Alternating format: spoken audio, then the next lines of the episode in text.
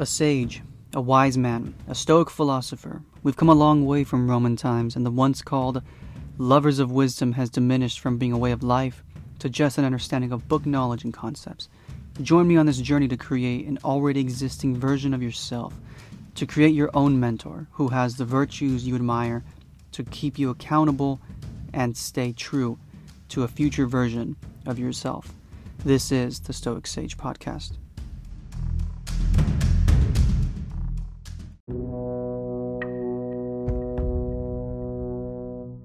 Remember, matter, how tiny you share of it, time, how brief and fleeting your allotment of it, fate, how small a role you play in it. Marcus Aurelius. We live in a society, as Kanye West would say, where access to connecting with other individuals is astronomically greater than at any point in human history. While this has provided the world with many, many benefits, it has impacted the individual, the groups they are a part of, and eventually nations as a whole. Notice how it starts with the individual. If you are not careful, what you are fed by the media, influencers, industry, what they all want you to see. You will fail to see and accept your own reality and act according to just that. I'm not talking about just politics either. The way things are perceived as well, in the way that people want you to see them. We're all human, and it is in our DNA to flaunt how we wish to be perceived. There's nothing wrong with that. Normal, completely. Yes. But unknowingly, it's dangerous in modern society. Seeing the glitz and glamour can be enticing, but you're left with the question if only I had that much money. If only I was that rich and famous. If only, if only, if only. To a modern sage, it is in your best interest to take a step back and understand that it is nothing and nothing else but advertising. It is all meant to cater to a desire that you have. They need you to keep watching for their growth, for their money. Nothing wrong with that, by, by, the, by the way. Your neighborhood deli shop does the same exact thing with the pictures on the wall of delicious sandwiches, regardless if it tastes delicious or not. But it's when you start to desire things that are not only things you don't necessarily need, but can't or shouldn't need to grasp. Not because you're incapable of getting those things, but it's not the desire of the average individual. It's always good practice to ask yourself why you're consuming this media. How do I feel when I'm done watching it? Did this benefit me? Everyone has their own wants and their own needs. It's good to take a step back and understand your life from your perspective first. Do not try to comprehend the perspective that someone else may have of your life. A Stoic lives modestly desires less, but has everything with what he or she has. Do you have a roof over your head? Do you have a job that is fulfilling? There is nothing left for you to feel more fulfilled. To a sage, the modern day questions should be Am I where I want to be with what I currently have? But remember, this question is not supposed to be answered in a superficial, materialistic manner. Instead, what can I provide for myself and my family? It is in our DNA to provide, after all, for your children, maybe your parents. Do you need the newest phone to feel fulfilled in providing for them? How about that new game that came out? Or ticket to an expensive event? That new jacket you saw, the shoes, the electronics, will these benefit me in providing for them? You should not need to jump through hoops and create scenarios to make it accurate and fit that need. it should simply be yes or no. I'm going to finish this episode being off script because I find this very, very interesting to me. As I mentioned earlier in the podcast, it's in hu- it's human nature to want to flaunt what you have.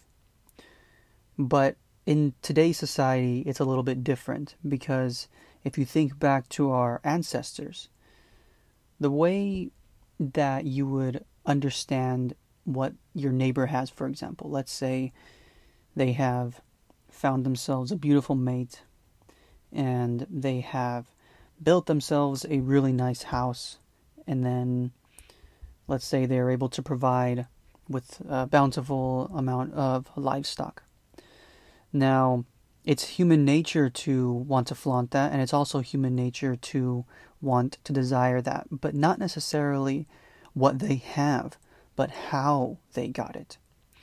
And I think this is the distinction that we all need to make with modern media. You see, it's in our DNA to look at your neighbor. Let's use our ancestors for example. If you look at the way that they've built their house. It's not that you want their house. Biologically, you're thinking, where did they get those resources to get that house built? How can I use that skill set that that person used to benefit my family? You see, there's a very clear distinction, right? Now, the problem with today's society is it mutates or morphs um, what biologically, like how we think. So when we're scrolling through Instagram or through Facebook, for example, and somebody you happen to follow just always is flaunting what they have and, and whatnot and and showing it all off in excess. Now the problem is in your mind, your human mind is telling you how and what can I do to get that?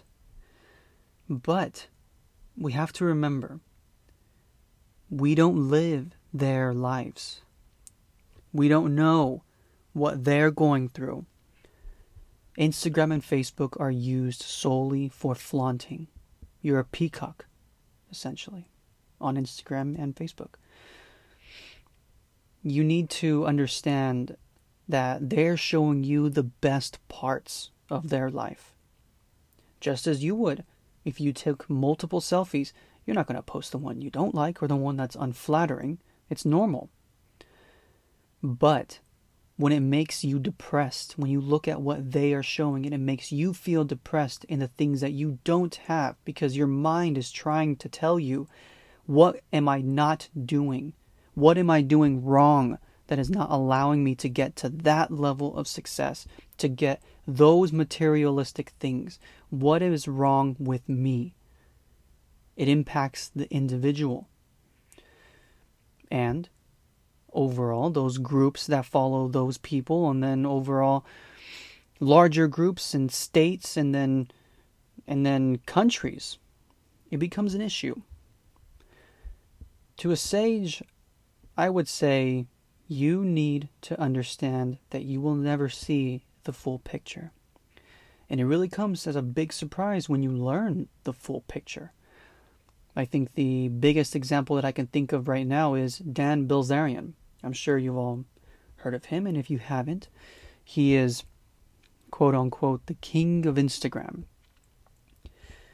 He's always showing off women, he's always showing off the luxury things that he has. And in, if you look at the comments, everyone wants to be him. Everybody is coveting what he has. And it can become a problem for a lot of people. However, if you've caught up with recent media attention about him, it all was a sham. This company that he's so this so-called company that he's built is soluble. And if you don't know what soluble is, it means that They are spending more than they are making. They are in more debt than they are producing. It's all fake. And the thing is, you would have never known that. Instead, you would have been poisoning your mind with constantly seeing what you don't have. We all need to take a step back and remember that it's all just for peacocking. That's it, nothing else. You need to focus on your own life. What are you doing today that will make you feel more excited for your future? This is how you build a sage. This is how you become the best version of yourself so you can provide for the family that you want. This is the most exciting journey for yourself. And when you look at modern media, it is just entertainment. Nothing more, nothing less. You don't go to entertainment for opinions. You don't go for entertainment to receive value. At least when I say value in that way, I mean don't seek validation. That's not the place to seek it. You seek it from the ones that you love. And that's that.